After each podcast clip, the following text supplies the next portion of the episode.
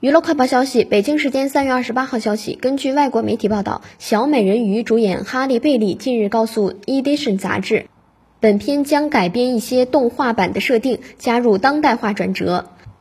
他表示，他不再是因为一个男孩而离开大海，而是更大的东西，因为自己、他的目的、自由生活和所想要的。贝蒂也表示很高兴迪士尼做了主题的升级。作为女性，我们是了不起的，我们是独立的、现代的，我们是一切和更高远的东西。她也分享了自己拍摄的经历，表示历时接近一年，过程紧张又激动人心，有时需要在水中拍摄十三个小时以上。